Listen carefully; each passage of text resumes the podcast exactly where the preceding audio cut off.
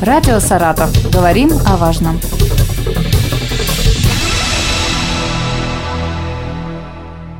Здравствуйте, у микрофона Елена Тёмкина. Сегодня в России отмечается День банковского работника, и вот о том, как развивался банковский сектор в Саратовской области, как развивалось банковское дело, мы поговорим с Антоном Фирсовым, главным экономистом экономического отдела отделения по Саратовской области Волговятского главного управления Центрального банка России. Здравствуйте, Антон Борисович, рада вас приветствовать. Добрый день. История банковского сектора неразрывно связана вообще с общей историей нашего государства и нашего региона. Поэтому прежде всего нужно сказать о зарождении банковского сектора и в стране, и в нашем регионе. Первые банки в России были образованы в XVIII веке, в конце, во второй половине XVIII века. Они все имели казенный характер, кстати, в отличие от Западной Европы, где банковское дело было частной инициативой.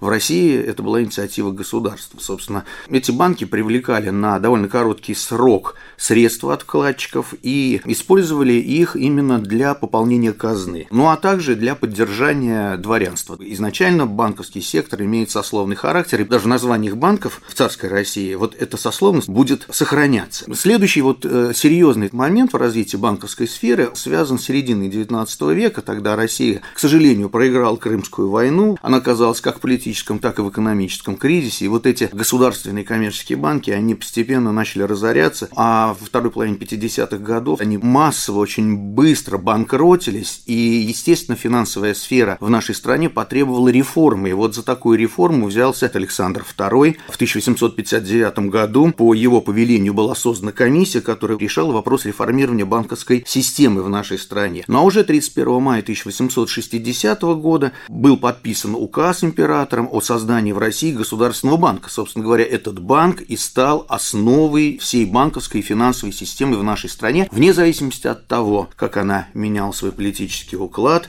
формы собственности, собственности, ну и так далее, и название в том числе. Банк учреждается для оживления торговых оборотов и упрочения денежно-кредитной системы. Так было записано в указе о его создании. Не на пустом месте создавался государственный банк, он унаследовал от коммерческого государственного банка Российской империи небольшую филиальную сеть, которой, в общем-то, было недостаточно. Ну, действительно, 7 контор, 4 временных отделения на всю страну – это очень и очень мало. Поэтому государственному банку нужны были, конечно же, денежные средства, которые так или иначе аккумулировались в наиболее экономически развитых регионах. Поэтому Государственный банк с самого начала, уже в 60-х годах, буквально через два года после своего основания, разрабатывает план создания отделений в наиболее экономически развитых городах нашей страны.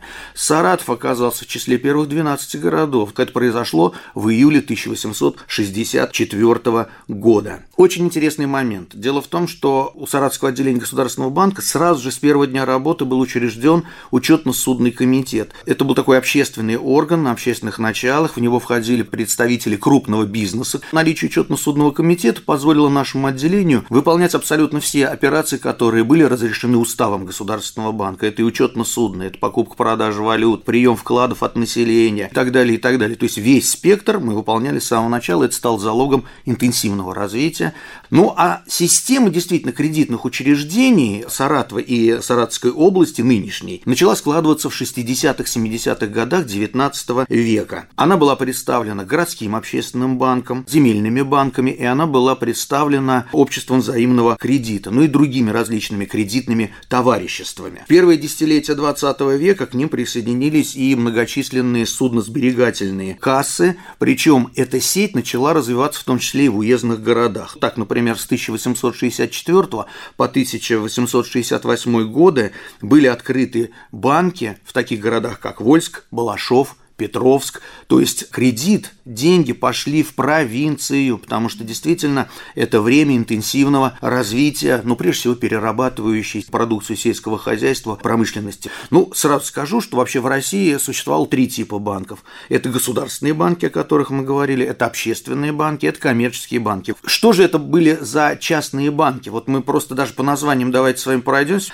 Это Волжско-Камский коммерческий банк, это Азовско-Донской банк, это Русский торговый торгово-промышленный банк, русский для внешней торговли банк. В общем-то, все крупные игроки на финансовом рынке Российской империи в нашем регионе были представлены. Но, тем не менее, над всеми над ними очень прочно стоял всегда государственный банк на тот момент Российской империи. И активную роль играло в банковской системе общество взаимного кредита. И надо здесь несколько слов сказать. Вот первое общество взаимного кредита у нас в губернии возникло в 1870 году. К этому времени такие общества были в нескольких городах. Это Санкт-Петербург, Москва, Харьков, Киев, Одесса, Рига и Борисоглебск. Ну, здесь система была такая. В залог под кредит предоставлялись недвижимость и акции, облигации, которые обеспечивались государством вступающий в общество обязан был внести в него 10% от той суммы, которую он хочет взять в кредит. В 80-е годы 19 века банковская система пополняется еще двумя государственными тоже банками. Дворянский земельный и крестьянский поземельный банк. Надо сказать, что администрация этого банка была одна, и, как правило, они располагались в одном здании, но дворяне обслуживались все-таки отдельно, а крестьяне обслуживались отдельно. Но это были такие ипотечные банки, там, в общем, земля – это основной продукт оборота оборота. Ну а при отделениях Государственного банка, при почтовых различных, при казначействах в Саратове, в уездных городах Саратовской губернии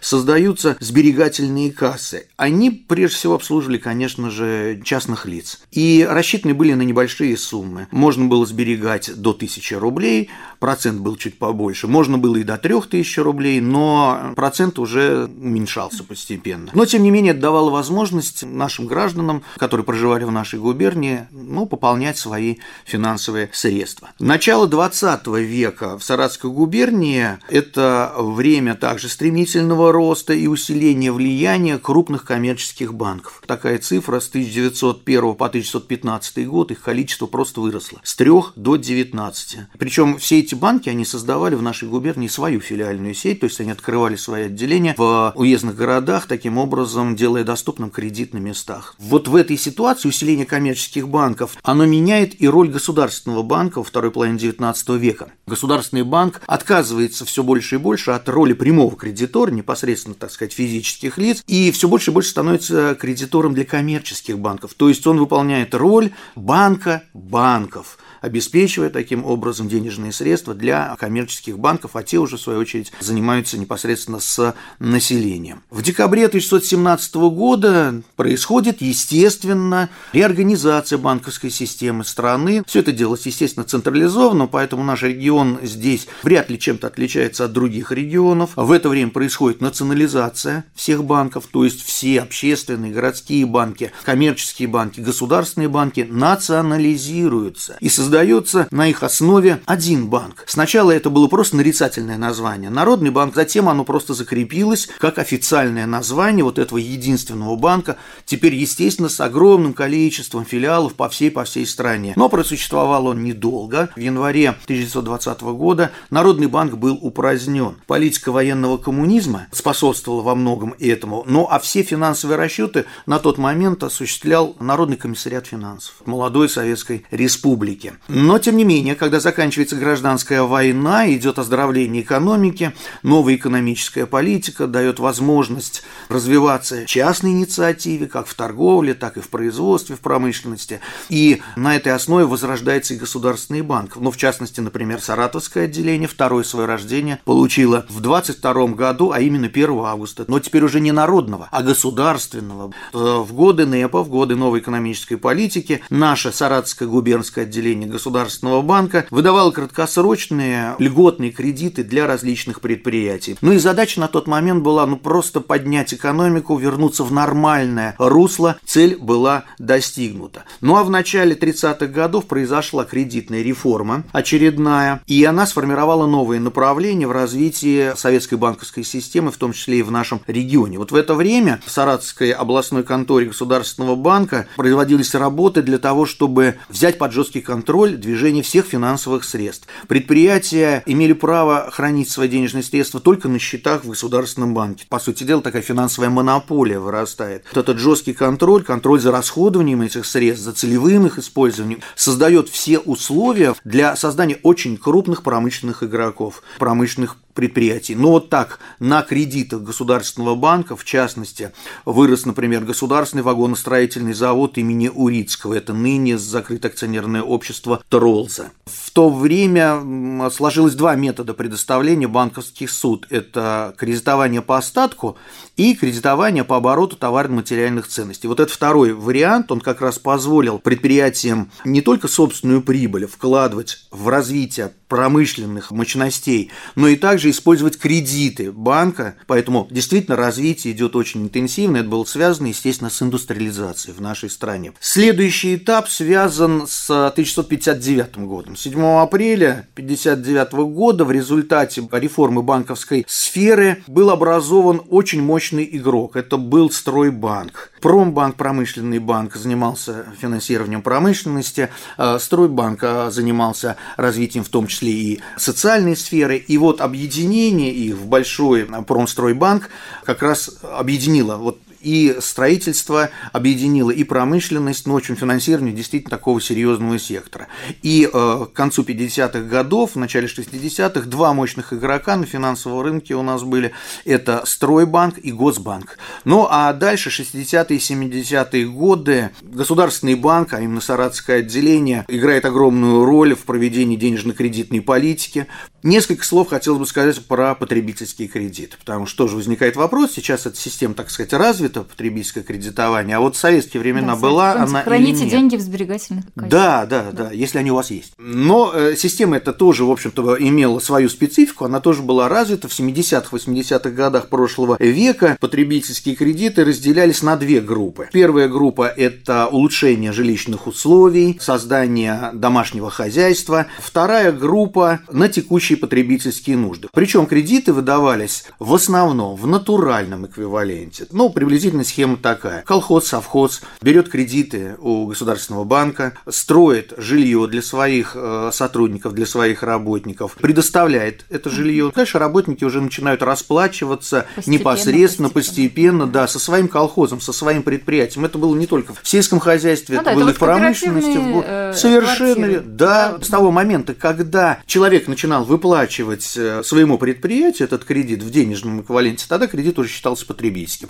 А так собственно говоря, между банком и человеком всегда стоял предприятие. Вот такая система была в Советском Союзе. А потом 90-е наступили. В общем, да, потому что в середине 1980-х годов, к сожалению, экономика Советского Союза во всех регионах, и Саратов не стал исключением, претерпевал очень серьезный кризис. Он был связан с низкой производительностью труда, он был связан с недостаточным оснащением техническими средствами предприятий, а, соответственно, и качество продукции, производимой этими предприятиями, был довольно низким. Например, из всего оборота высококачественной продукции в Саратовской области как раз в конце 80-х годов производил всего 40%. Нарушались планы, например, в строительстве. Из 51 стройки, но ни одна не закончилась вовремя. Кризис был налицо, и правительство решает эту проблему таким образом, что в 1687 году опять же реорганизует банковскую сферу. И вот тогда возникло пять отраслевых банков. Это были крупные банки, я не буду их называть. Один финансировал сельскохозяйственные сельскохозяйственную промышленность, другой промышленность тяжелую, Жилсоцбанк э, финансировал социальную сферу, жилищную сферу и так далее, и так далее. И опять же над всеми над ними стоял Государственный банк СССР. Очень быстро стало понятно, что и эта система также не является эффективной и также не может обеспечить развитие экономики. И уже в 1990 году начинается очередная реорганизация банковского сектора. Она была связана с созданием коммерческих банков. Вот тут наступает банк банковский бум, так называемый, когда действительно в очень короткие сроки на базе филиалов вот этих пяти специализированных банков, а эти филиалы существовали также во многих городах, населенных пунктах, как раз и создаются коммерческие банки. Соответственно, выстраивается двухуровневая банковская система, то есть на первом уровне государственный банк на тот момент СССР, ну а сейчас Центральный банк Российской Федерации, это опять же банк банков, к той функции, которую государственный банк еще Российской империи, к ней придвинулся буквально в конце еще 19 века. Но на втором уровне это коммерческие банки. Но с деятельностью коммерческих современных банков вы, в общем-то, все знакомы, потому что мы сейчас, в отличие от советских времен, гораздо больше э, общаемся с банками, нежели чем в то время. Антон Борисович, угу. спасибо вам за этот увлекательный рассказ. Я напомню, что Антон Фирсов, главный экономист экономического отдела отделения по Саратовской области Волговятского, главного управления Центрального банка Российской Федерации, был в нашей студии, и мы говорили об истории развития банковского дела в области. Радио «Саратов». Говорим о важном.